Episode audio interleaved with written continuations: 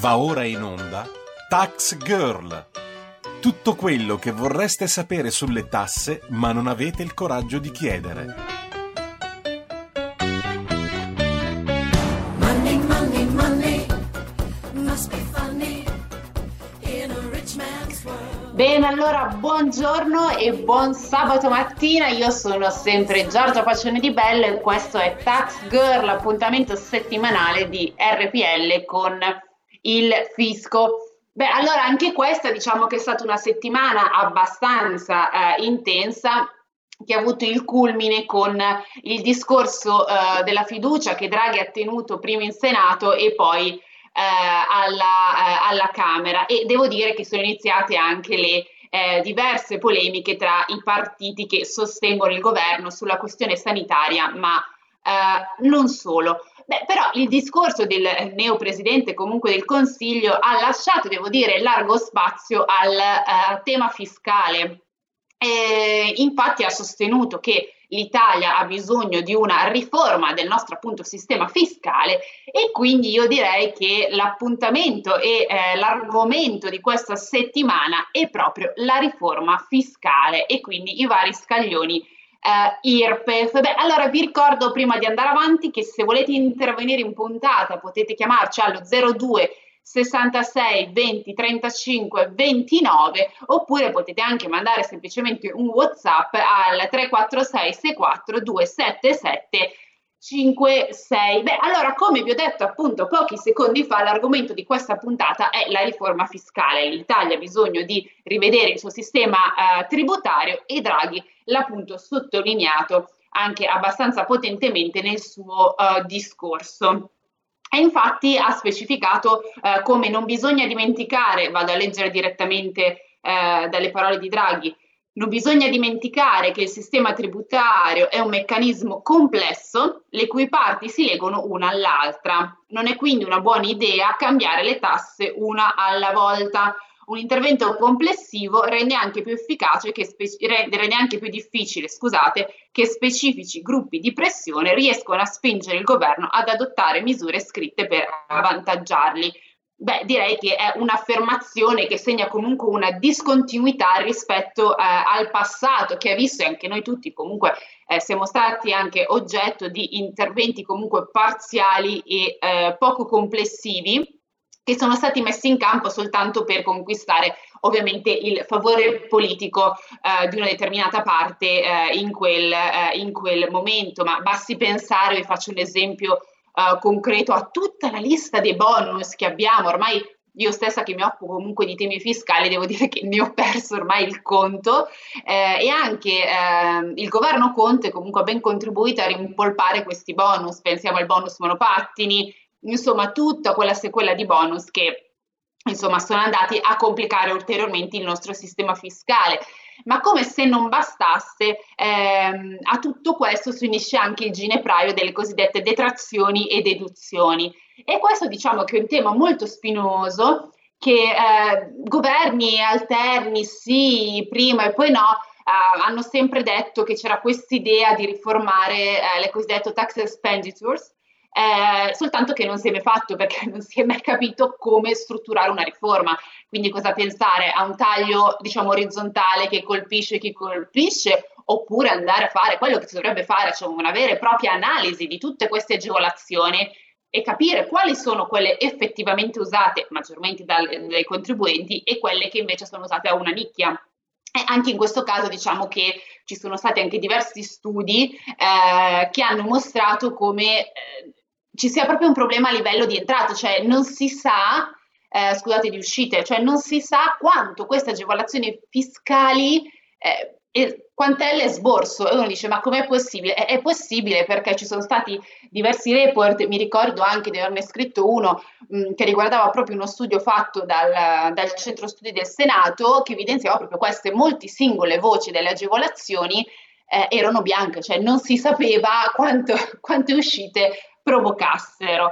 Però diciamo che Draghi nel suo discorso non si è fermato qua perché eh, ha anche specificato una metodologia e ha infatti detto come eh, in altri paesi le riforme fiscali vengono affidate ad esperti che sanno bene cosa può accadere se cambiano determinate imposte e ha citato il caso danese, quindi ha detto ad esempio la Danimarca nel 2008 nominò una commissione di esperti in materia fiscale. La commissione incontrò i partiti politici e le parti sociali e solo dopo presentò la sua relazione al Parlamento. In questo caso il progetto prevedeva un taglio della pressione fiscale pari a due punti, eh, a due punti di PIL. L'aliquota marginale massima dell'imposta sul reddito veniva ridotta mentre la soglia di esenzione veniva alzata. Beh, c'è da dire che non bisogna però andare così lontano per avere degli esempi virtuosi anche noi italiani quando ci mettiamo diciamo che siamo capaci a fare le cose. E infatti anche lo stesso Draghi lo ha riconosciuto che noi abbiamo due grandi eh, esempi.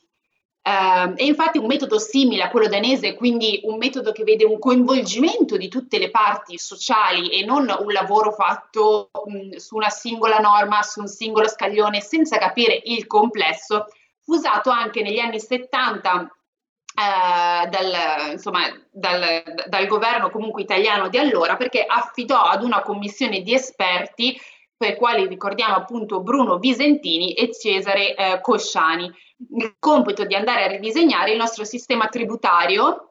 E perché? Perché eh, il nostro sistema tributario di allora non era stato più modificato ai tempi della riforma Vanoni del 1951 e si deve alla commissione comunque Visentini e Cociani e Cosciani l'introduzione dell'imposta sul reddito delle persone fisiche e del sostituto d'imposta per reddito da lavoro dipendenti. Quindi comunque due strumenti che ancora oggi vediamo e, e ci siamo. C'è da dire che il nostro sistema fiscale quindi ha avuto questi due grandi pilastri, quindi la riforma Vanoni e quella poi ehm, fatta da, appunto dalla commissione, come ho detto, Visentini e Cosciani.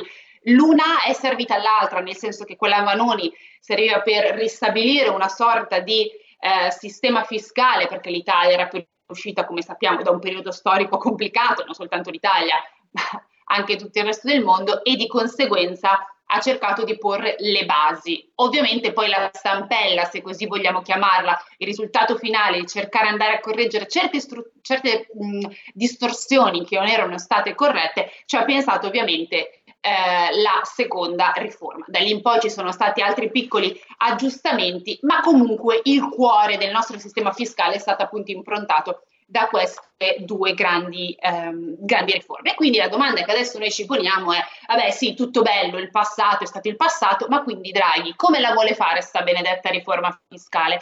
Beh, allora, eh, cari amici, non si sa, nel senso che gli indizi sono ben pochi e come abbiamo capito mm, non sarà lui direttamente, o meglio, ci sarà una commissione di esperti che andrà a cercare di individuare, ad ascoltare le varie parti sociali e a mettere insieme un qualcosa di organico. Quindi di conseguenza gli obiettivi, ah, sappiamo i macro obiettivi, mm, secondo Draghi, quindi questa riforma targata eh, che inizierà insomma i lavori nel 2021 dovrà cercare di semplificare e razionalizzare la struttura del prelievo, ridurre il carico fiscale, questo soprattutto si pensa per il ceto medio che è quello più tartassato, mantenere ovviamente la progressività e il tutto deve essere accompagnato dalla lotta all'evasione. Beh, questo in sostanza è un po' ormai un cavallo di battaglia non soltanto del governo Draghi ma anche dei governi eh, passati. Beh, devo dire che ehm, nonostante diciamo, queste macro aree, macro idee, in realtà nel dettaglio stanno iniziando a circolare già alcune ipotesi e infatti diverse parti sociali um, hanno avanzato delle, delle loro idee. E in questo caso io partirei dall'ultima in ordine cronologico, eh, che è, sta- è, stata fatta quella di ieri dei sindacati. Ieri appunto i sindacati, non so se vi ricordate, nella, in una delle primissime puntate di Tax Girl, aveva appunto iniziato a parlare eh, di queste audizioni che si stavano tenendo in Commissione eh, Finanze, Camera e Senato riunite e ci sono state diverse, ce ne sono state diverse. Eh, nella prima puntata avevo parlato insomma del, del, delle prime idee che erano nate e ieri eh, ce ne sono state appunto delle, eh, de, delle altre.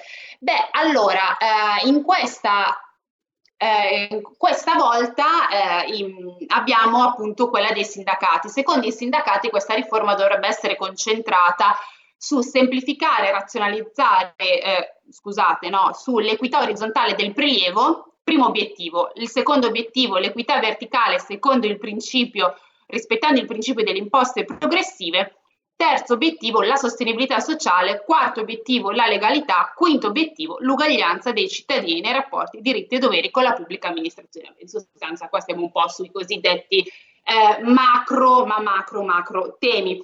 In realtà un'altra imposta, una, un'altra proposta molto più strutturata, che poi ne andremo a parlare anche con il nostro ospite, perché secondo me ci potrà dare degli spunti molto interessanti, è quella proprio invece dei, dei commercialisti, perché il Consiglio nazionale dottori commercialisti ha infatti specificato come in questi mesi avrebbe predisposto eh, una sua riforma dell'IRPEF e eh, i lavori sono stati coordinati proprio da Carlo, eh, appunto, da Carlo Cottarelli. Vi vado soltanto a dire, prima di presentare il mio ospite, mh, un'idea, perché poi la proposta dei commercialisti è abbastanza dettagliata, loro praticamente notano che eh, il nostro ovviamente sistema progressivo per scaglioni ha delle diverse criticità, tra cui evidenziano quella del salto di ben 11 percentuali dall'aliquota marginale tra il secondo e il terzo scaglione, al superamento ovviamente dei 28.000 euro. E quindi la loro proposta è quella di andare a frazionare in due proprio questo terzo scaglione.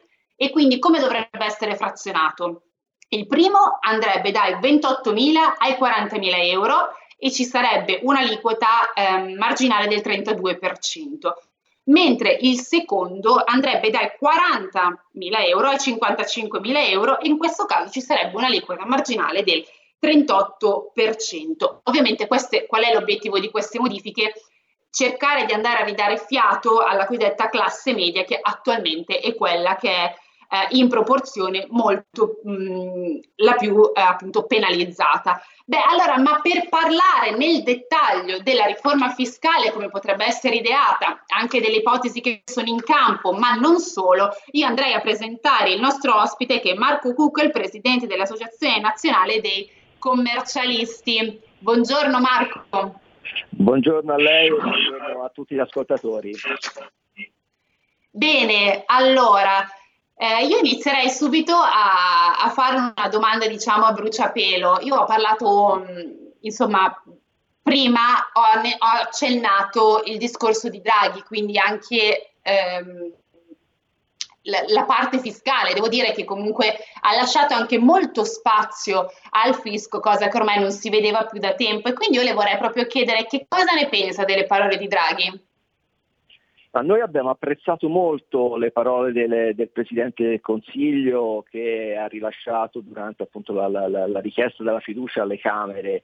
Eh, l'abbiamo apprezzate anche perché ha dedicato appunto, un capitolo importante al, al fisco, eh, fissando dei principi che noi richiamiamo ormai da molti anni, che sono quelli di una, rifo- una necessità di una riforma organica del fisco, complessiva, eh, partendo da alcuni principi chiaramente che poi andremo a elencare, ma comunque l'importante è non continuare come è stato fatto nel, nel, ormai negli ultimi vent'anni di ehm, eh, diciamo, provvedimenti tampone che vanno soltanto a, a, a, rendere ancora più difficile, ancora più caotico e schizofrenico un, un, un sistema, quello fiscale, che in Italia è, venuto, è, arrivato veramente a livelli insopportabili, sia appunto di, rispetto alla complessità, ma poi anche eh, alla, alla, alla pressione fiscale e, e appunto alla mancanza di semplificazione.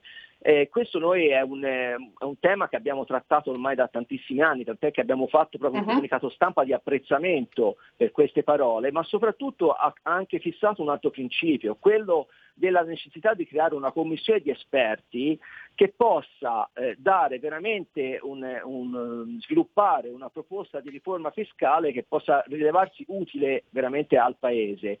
Questo eh, noi avevamo chiesto anche al precedente governo, l'istituzionalizzazione di un tavolo permanente di confronto al quale poteva, potessero partecipare anche i commercialisti, in quanto operatori specializzati del settore e in quanto esperti anche perché hanno il polso della situazione rispetto a quello che è l'economia certo. reale del paese e quindi per fortuna ecco, rispetto al, al, governo precedente abbiamo notato, quantomeno nelle parole, ora aspettiamo i fatti, infatti nel nostro comunicato abbiamo detto ora siamo in attesa della chiamata, perché effettivamente c'è questo cambio di passo, cioè la necessità di individuare una commissione di esperti che riteniamo con calma, con il dovuto tempo, con le dovute riflessioni, eh, possa sviluppare una riforma fiscale che possa ridare anche slancio all'economia del Paese così fortemente depressa in questo momento perché la leva fiscale può essere effettivamente un, un, un volano per l'economia.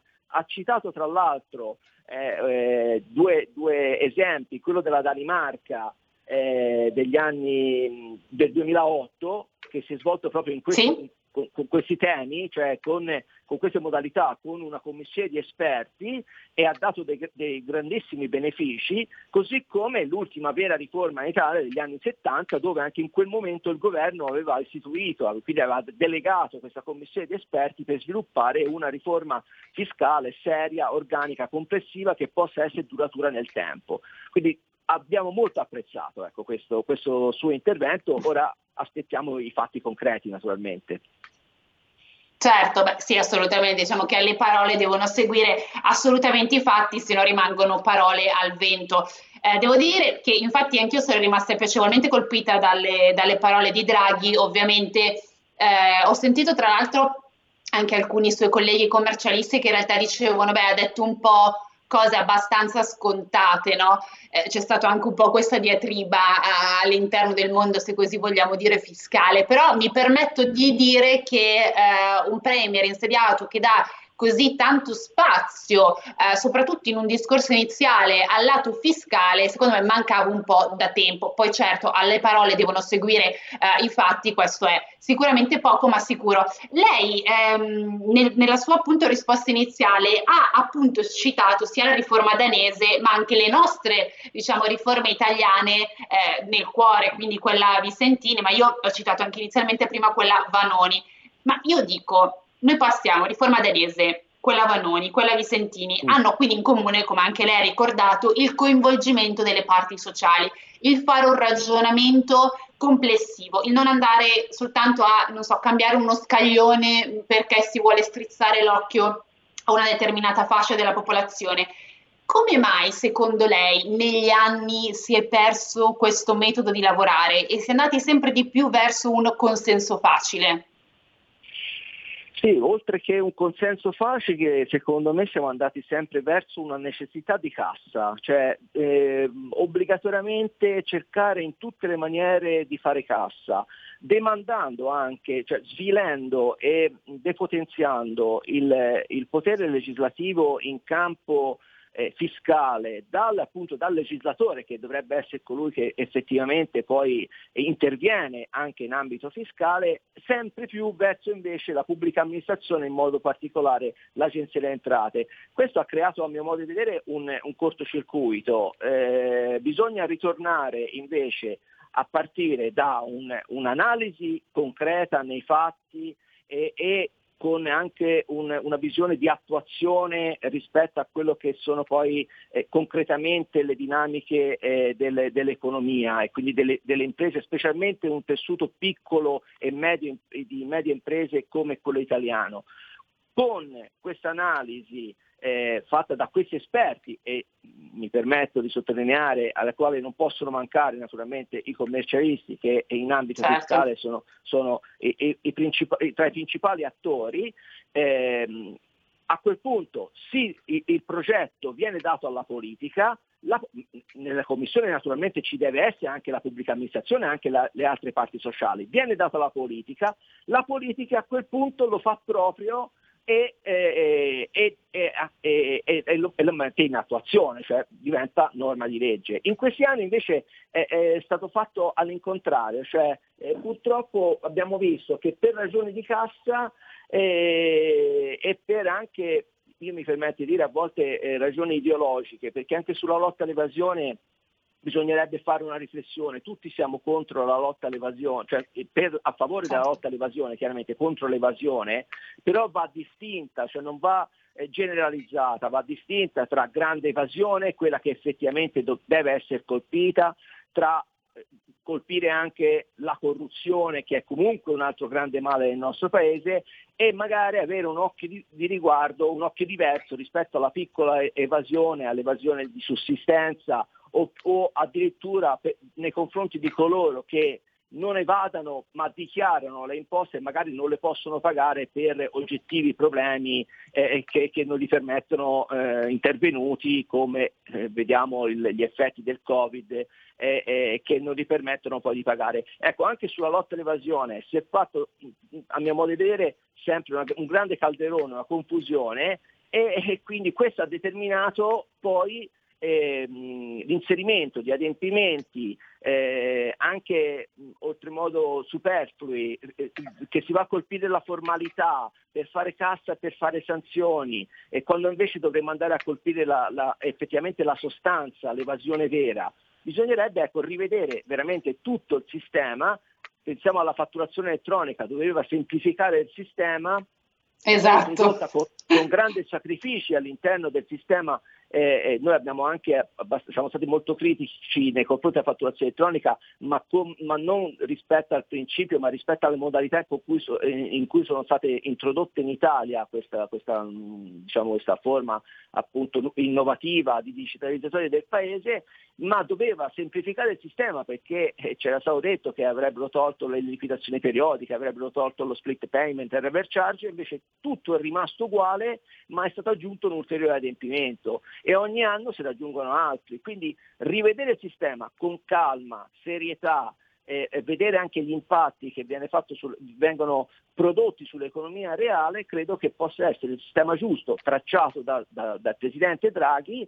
eh, per, per, dare veramente un, un nuova linfa e nuova vitalità al sistema economico che, ripeto, eh, in questo momento sta vivendo anche una, una grave crisi. Mm. Sì, assolutamente. Tra l'altro, mentre lei parlava e appunto mm, ha detto cose molto interessanti anche lato uh, evasione, ma anche mm, nella prima parte sostenendo appunto che queste norme fatte un po' così in modo sporadico alla fine della fiera servono soltanto per far cassa in quel determinato uh, anno, in quel determinato periodo, perché servivano uh, i soldi. E infatti c'era anche il rischio che causa Covid, che purtroppo sappiamo come la situazione economica e che molte, ehm, molti contribuenti hanno, non sono riusciti comunque a pagare le imposte, il rischio era proprio quello che anche adesso si mascherasse una cosiddetta riforma fiscale dietro l'ennesimo adempimento o la nuova tassa mascherata, perché io vorrei anche ricordare che si era anche parlata di patrimoniale, per esempio, e poi dopo non si voleva chiamare patrimoniale, ma contributo sociale, non so, hanno inventato un qualsiasi nome pur di non mettere la parola, eh, di non mettere la parola patrimoniale. Eh, quindi sì, eh, un sistema organico e un lavoro organico sarebbe sicuramente auspicabile. Tra l'altro il, il, passato governo Conte aveva iniziato delle serie di audizioni in Commissione Finanze eh, che potevano andare verso una strada, diciamo, corretta. A mio parere, però, il problema era uno solo, che era coordinato da un politico. Non so se anche lei è d'accordo. Cioè, secondo me, il senso di queste audizioni dove senti l'Istat senti i giudici tributari, i commercialisti eh, o i sindacati o, o insomma chi si vuole deve essere coordinato da un pool di esperti. Non so lei cosa ne pensa. Sì, sì, sono perfettamente d'accordo, ma secondo me io andrei oltre. Eh, questo sistema che, che, ormai è consueto, no? Di, delle audizioni andrebbe un attimino superato, o meglio, mi spiego, è bene sentire tutti gli stakeholders, tutte le parti sociali, giustamente vanno sentiti e, e, e, e, devono però, oltre ad essere ascoltati, devono anche eh, essere coinvolti e per essere coinvolti nel processo di cambiamento, specialmente nei cambiamenti che sono, incidono così tanto nella vita collettiva no, dei cittadini e del sistema paese, eh, purtroppo non possono bastare le audizioni, sono necessarie, come ho detto, eh, tavoli di concertazione, tavoli di lavoro tecnici no? eh, che possono, quindi di esperti della materia, che possono eh, effettivamente eh, a 360 gradi esaminare va- tutti i vari aspetti di un, di un, sistema da riformare, se si vuole parlare di riforma.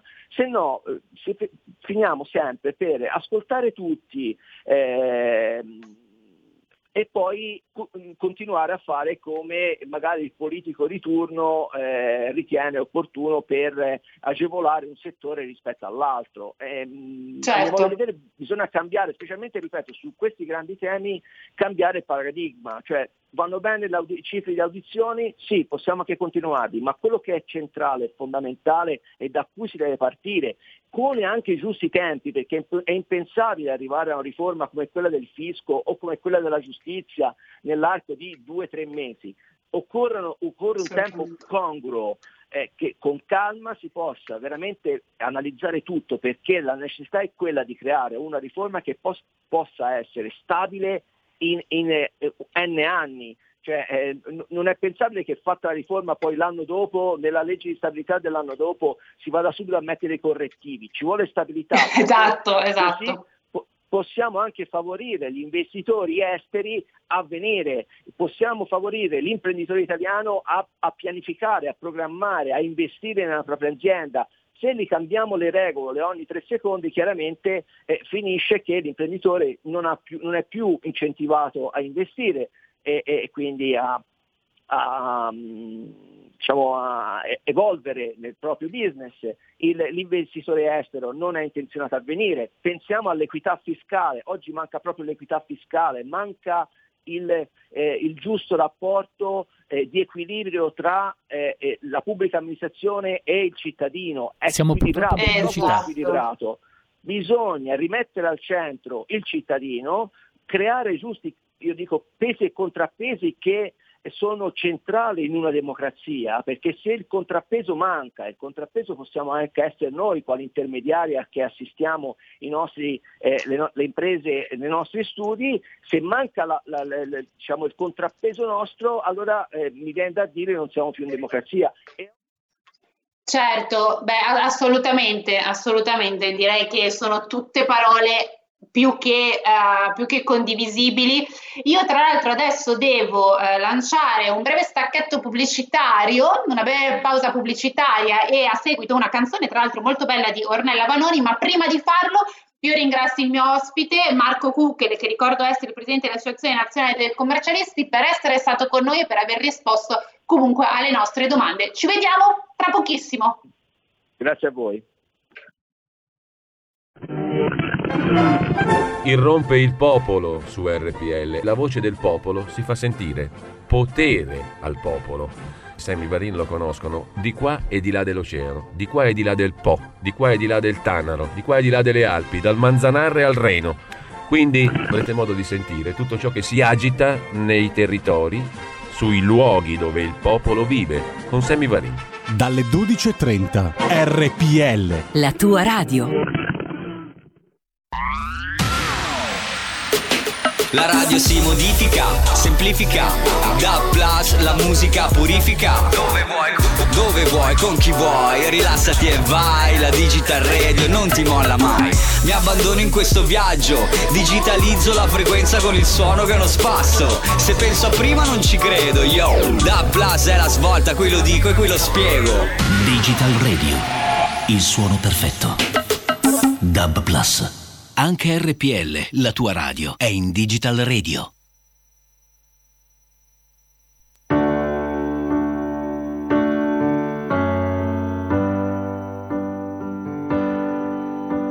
E adesso che dovrei posare per l'ennesima fotografia. Sai dirmi tu per caso la migliore inquadratura quale sia?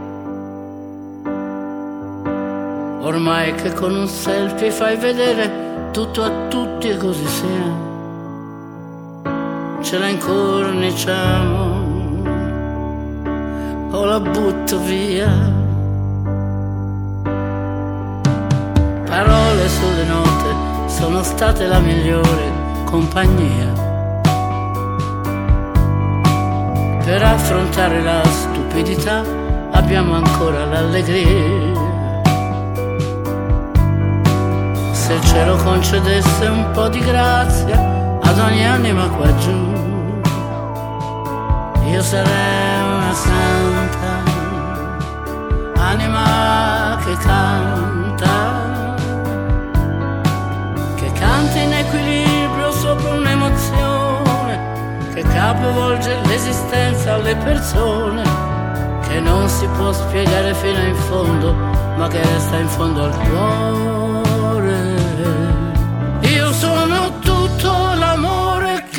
Dato, tutto l'amore incondizionato, l'imbarazzo dietro al vanto,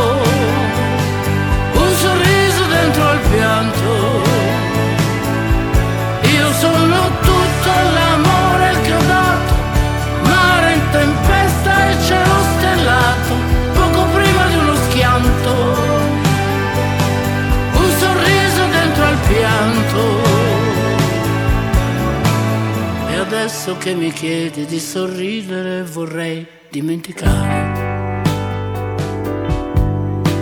Ferite da leccare, grandi amori solo da desiderare.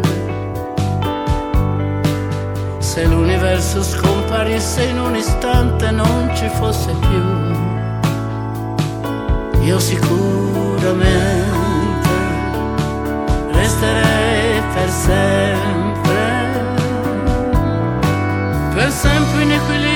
sopra un'emozione che capovolge l'esistenza alle persone, che non si può spiegare fino in fondo, ma che resta in fondo al cuore.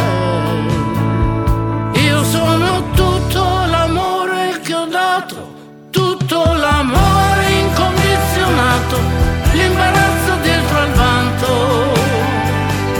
un sorriso dentro al pianto.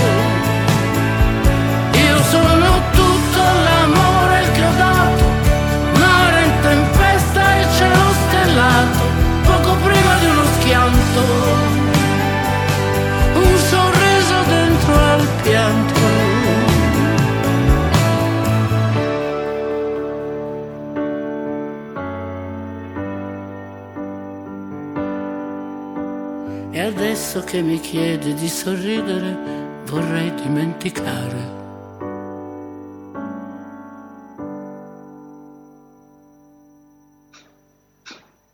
Bene, allora, ma eccoci di nuovo qua per chi si è appena ehm, collegato. Io so, questo oggi, questa mattina, scusate, un po' cortocircuito. Io sono Giorgia Maggiore di Bello e state ascoltando Tax Girl. Beh, allora, nella prima parte vi faccio un breve eh, riassunto. Abbiamo appunto parlato con Marco Bucco di questa riforma fiscale e soprattutto dei problemi che ci sono stati negli anni eh, passati eh, per le varie pezze che si sono cercate di mettere, quindi sei andato appunto a sottolineare come tutte le varie misure ad hoc o meno che sono state introdotte avevano come obiettivo principale quello di far cassa, ma quello che manca, eh, mancava e speriamo che adesso con il governo Draghi non mancherà più è il fare una riforma organica del fisco. Il come farlo è insomma un aspetto molto, mh, molto difficile e ci sono, insomma, ci sono diverse varianti eh, in conto, cioè in corso, però diciamo che ehm, le premesse sono più che positive. Prima di eh, parlare con Marco avevamo appunto eh, accennato al fatto che i dottori commercialisti avessero fatto una loro proposta e vi ho appunto parlato eh, come mh, una di queste era quello di andare a cercare di dare maggior respiro al, eh, al ceto medio e l'idea era quindi di, ehm, di dividere lo scaglione in due parti. Quindi avevo detto il primo che sarebbe, dovrebbe andare dai 28.000 ai 40.000 euro con un'aliquota del 32% e il secondo andrebbe dai 40 ai 55.000 euro con un'aliquota del 38%. Obiettivo dare ovviamente respiro alla classe media. Vi ricordo inoltre che se volete intervenire per parlare appunto del tema tasse, in questo caso dei vari scaglioni IRPEF e di quanto siamo, di quante tasse dobbiamo pagare ogni anno oppure di quanti adempimenti siamo costretti a fare, potete chiamarci allo 02 66 20 35 29 oppure potete anche sfogarvi mandando un WhatsApp al 346 642 77 56. Beh, allora, ma ci sono altri aspetti della proposta dei commercialisti di cui non vi ho parlato. E infatti eh, loro altri punti della loro riforma sarebbero la sostituzione dell'IRAP con un addizionale alle imposte sui redditi a carico degli stessi soggetti passivi del tributo regionale. Seconda proposta, l'equiparazione della pressione fiscale, attenzione, questo è un tema molto spinoso, tra i lavoratori autonomi e quelli dipendenti. L'obiettivo, secondo i commercialisti, sarebbe quello di giungere ad un sistema più semplice ed equo che diano senza parità di reddito oltre che parità di pressione fiscale. Dicevo che questo è un tema comunque molto eh, spinoso e anche eh, difficile semplicemente perché sappiamo benissimo che ci sono i lavoratori dipendenti che hanno determinato trattamento e poi quelli autonomi. Quelli autonomi, tra l'altro, con la pandemia Covid sono anche stati quelli maggiormente penalizzati. Vi ricordo il bonus da 600 euro che arrivava o non arrivava, poi dopo è arrivato solo in parte, insomma tutto il casino che si è montato sopra, ma sono stati sempre un po' considerati alle volte anche fini fiscali dei lavoratori eh, di serie B, quindi anche la riforma fiscale dovrà andare a cercare di comprendere anche questa categoria e capire come inserirla all'interno del cosiddetto pacchettone della riforma ehm, tributaria, ma non soltanto perché Um, i nostri cari commercialisti hanno anche infatti sottolineato come il nostro sistema di deduzioni eh, e detrazioni differenziate a seconda delle categorie di reddito crea degli squilibri immensi, il tutto aggravato rullo di tamburi dalle solite complicazioni eh, burocratiche e ovviamente procedurali. Ma io vi vorrei anche dire che questo problema delle tax expenditure, comunque, ma non soltanto delle detrazioni e deduzioni, ma anche dei bonus dati un po' a pioggia a chiunque, e questo adesso dobbiamo dirlo soltanto per favore eh, elettorale, perché purtroppo i nostri governi negli ultimi anni eh, io ritengo, questo ovviamente è un mio parere eh, squisitamente personale, ma ritengo che abbiano agito non con la lungimiranza, ma per eh, guardavano sempre al domani. Eh, non è sempre un aspetto positivo, anche ansioso dire che non è mai un aspetto positivo guardare al domani, perché bisognerebbe avere più degli, oso dire questa parola, statisti, cioè io non ho ancora trovato nessun politico che sia in grado attualmente nella classe politica che noi ci ritroviamo adesso a prendere delle decisioni politicamente scomode, magari nel 2021, che però fanno bene. Fanno bene magari perché hanno una lungimiranza di 10-15 anni. Eh, noi ci siamo ritrovati, io faccio il paragone con il governo Conte perché è stato, insomma, abbiamo avuto Conte 1, Conte 2, rischiamo anche di avere il Conte 3, non so, sembra di giocare a tombola eh, ci siamo ritrovati comunque con un governo che, certo, c'è stata la pandemia, certo, ci sono state delle decisioni difficili eh, da prendere, ma poca lungimiranza. Cioè io vorrei fare l'esempio non soltanto delle varie crisi aziendali, ma anche dello stop ai licenziamenti. Eh, io sono convinta che in un primo momento tutte queste misure, il congelare la situazione fosse più che doverosa, quindi il tutelare i lavoratori eh, eh, era, era sacrosanto, però io mi chiedo, siamo ormai a un mese, a un anno e un mese da quando questa pandemia purtroppo è scoppiata. Eh, I provvedimenti dello stop licenziamento vanno ancora avanti da un anno e un mese, ma forse non sarà il caso di trovare altre soluzioni? Ehm, una soluzione perché non voglio pensare che l'unica eh, scelta illuminata per salvare parte dell'economia e parte della produzione italiana sia lo stop ai licenziamenti perché se è così credo che siamo non alla frutta ma siamo ormai arrivati anche oltre. Cioè dateci l'amaro che la, la finiamo definitivamente. Mm, quindi quello che manca, eh, io spero che poi con questo governo mh, mm, e con Draghi si abbia la lungimiranza, ma credo che dal suo discorso che dice dobbiamo immaginare l'Italia insomma nel 2030 ma anche nel 2050 forse ci siamo arrivati è una progettualità futura ma anche una politica economica del paese. Dove, vuole, dove vuole andare l'Italia tra ma anche faccio solo i prossimi cinque anni? Con il governo Conte questa, questa dimensione temporale non c'era c'era dall'oggi al domani, ma vi faccio quest'altro esempio. In diverse audizioni che sono state fatte, eh, anche question time, era stato chiesto proprio al mini- all'ex ormai ministro dell'economia Roberto Gualtieri, beh, ma mh, ormai lo stop ai licenziamenti finisce il 31, cosa fate? Prologa, proroga, si proroga, non si proroga? Ma soprattutto che cosa faranno eh, i lavoratori che adesso parliamoci chiaro, prima o poi questa cosa deve finire come li andate a ricollocare, che strategie state adottando? La sua risposta è sempre stata ci stiamo lavorando. Io adesso non vorrei dire, ma questa risposta mi pare che sia stata data eh, a, a, gennaio 2021, ma che vada comunque a dicembre 2019, Ma ragazzi, vi rendete conto che l'arco temporale del ci stiamo lavorando erano 2-3 mesi? Cioè tu hai avuto un anno per pensare, hai messo in campo lo stop ai licenziamenti, perfetto, ma metti anche in campo delle strategie alternative. Tant'è vero che la stessa BCE ha rimproverato che misure di così lungo portate trascinate, io uso proprio la parola trascinate nel lungo periodo, non fanno bene all'economia. Eppure il nostro governo ha continuato su questa, uh, su questa, strada, ma vi stavo dicendo prima di questa mega parentesone in cui mi sono fatto un attimo prendere dal momento che tutti questi problemi delle cosiddette agevolazioni, bonus qui, bonus là, era un problema nell'Italia già negli anni 50 e voi ma come negli anni 50? Sì, perché um, vi ricordo, inizialmente avevo parlato della riforma Vanoni, quindi quella del, appunto del 51. E Vanoni già all'epoca, quindi ragazzi parliamo di anni e anni fa, dis, sottolineò appunto che l'incontrollata crescita, eh, che c'era appunto un'incontrollata crescita delle agevolazioni e lui disse spesso, spesse volte ho la sensazione che una esenzione in questo nostro beato paese non si rifiuti a nessuno.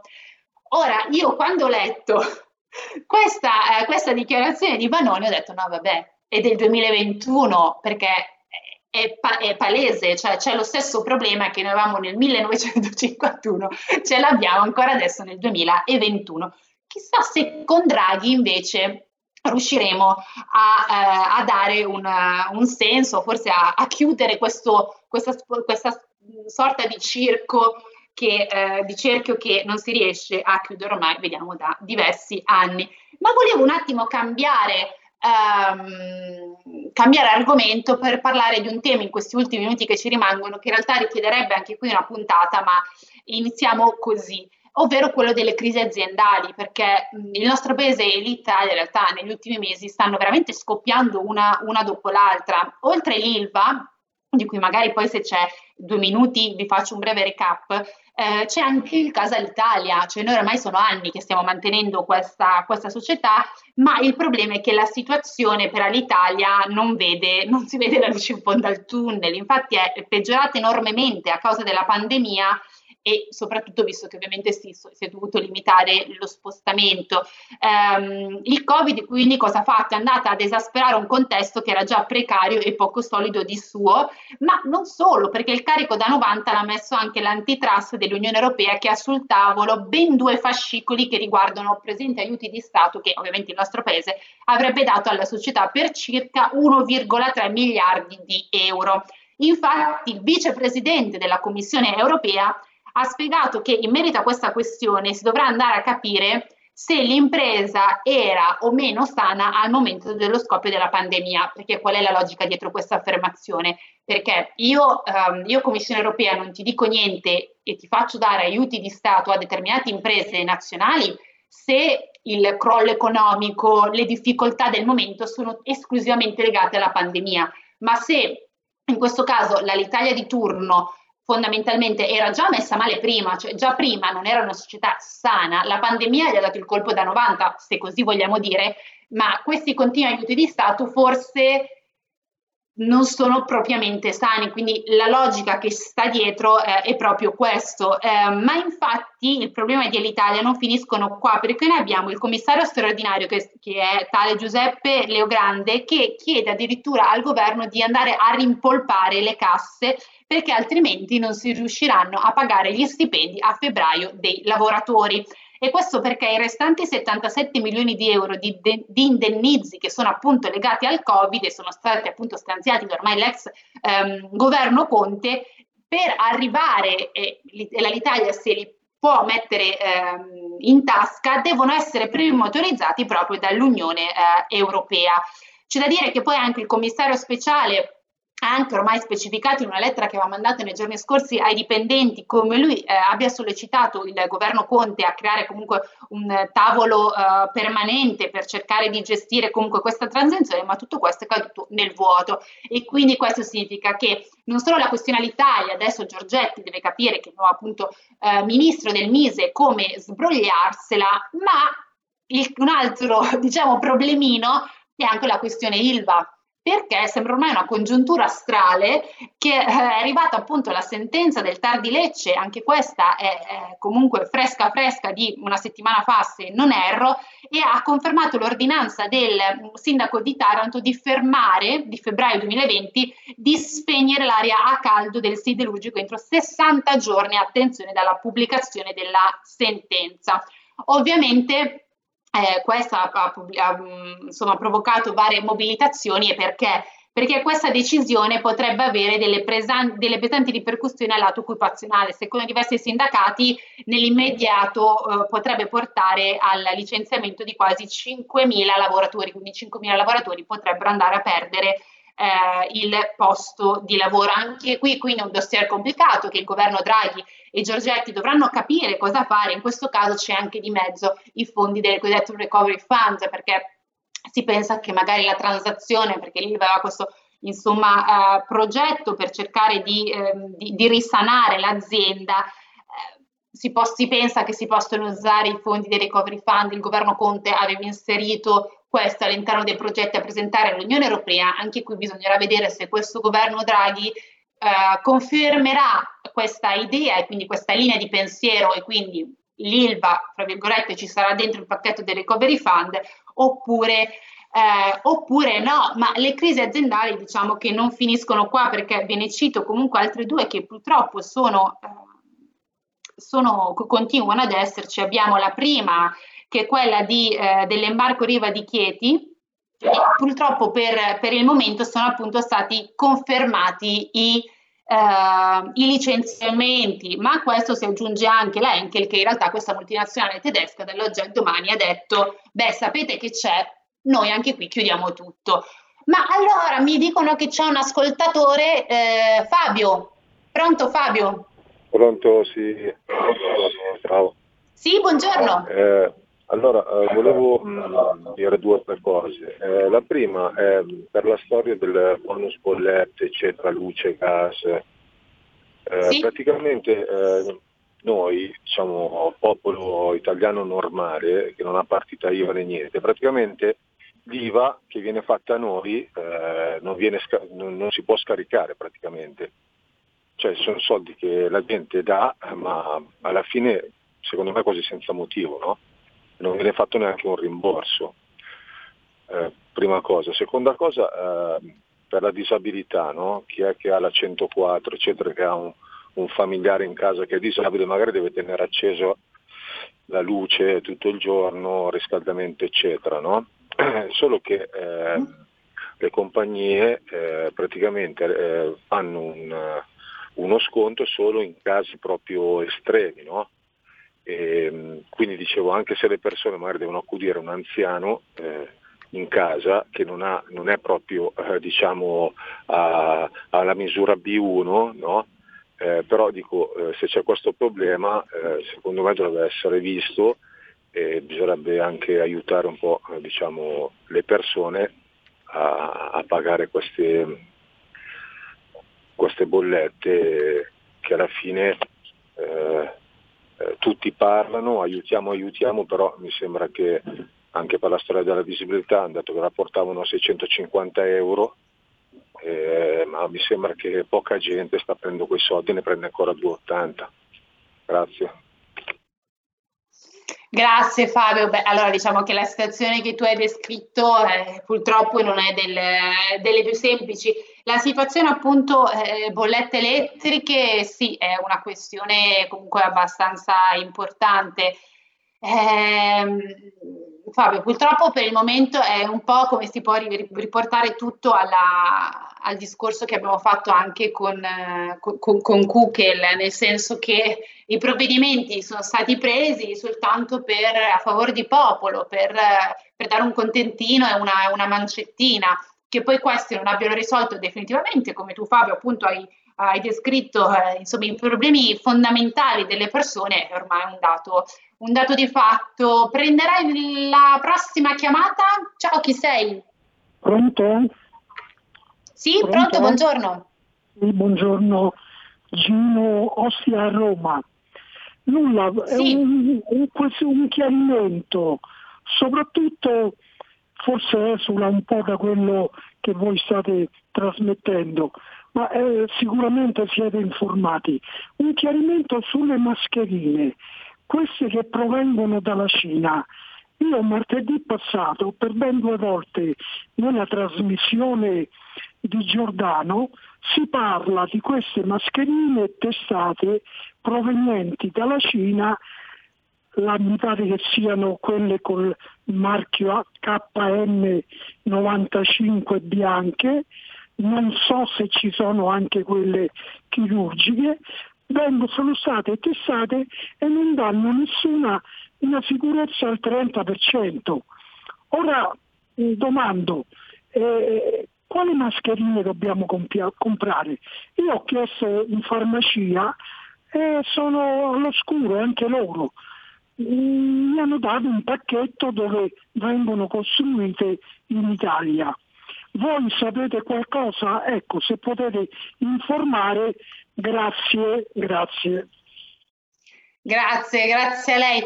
Eh, ma allora, diciamo che questa cosa della mascherina non so molto bene, eh, non saprei molto bene. Le dico la mia esperienza, eh, mascherina mascherina chirurgica o FFP2, quella che dicono che protegge di più è la seconda, quella che è cosiddetto a cono di imbuto davanti, insomma che, che è un po' a becco d'anatra, chiamatela come volete, ma sinceramente questa, questa cosa delle mascherine prodotte in Cina che non proteggono non lo so, ecco, eh, anche qui io mi sento di dire di, ehm, non dico di non dare ascolto o altro, ecco, però sentiamo più che altro la voce degli esperti, non andiamo a... Capisco che molto spesso anche noi mi ci metto anch'io, alle volte adesso e soprattutto in questo periodo si fa molta più disinformazione che informazione purtroppo.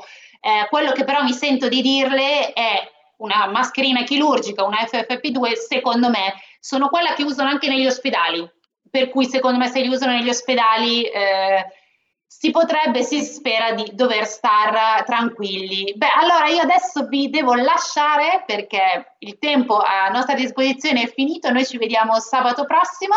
E niente, quindi vi auguro un buon proseguimento di giornata e buon weekend. Ciao! Avete ascoltato Tax Girl. It's a rich man's world.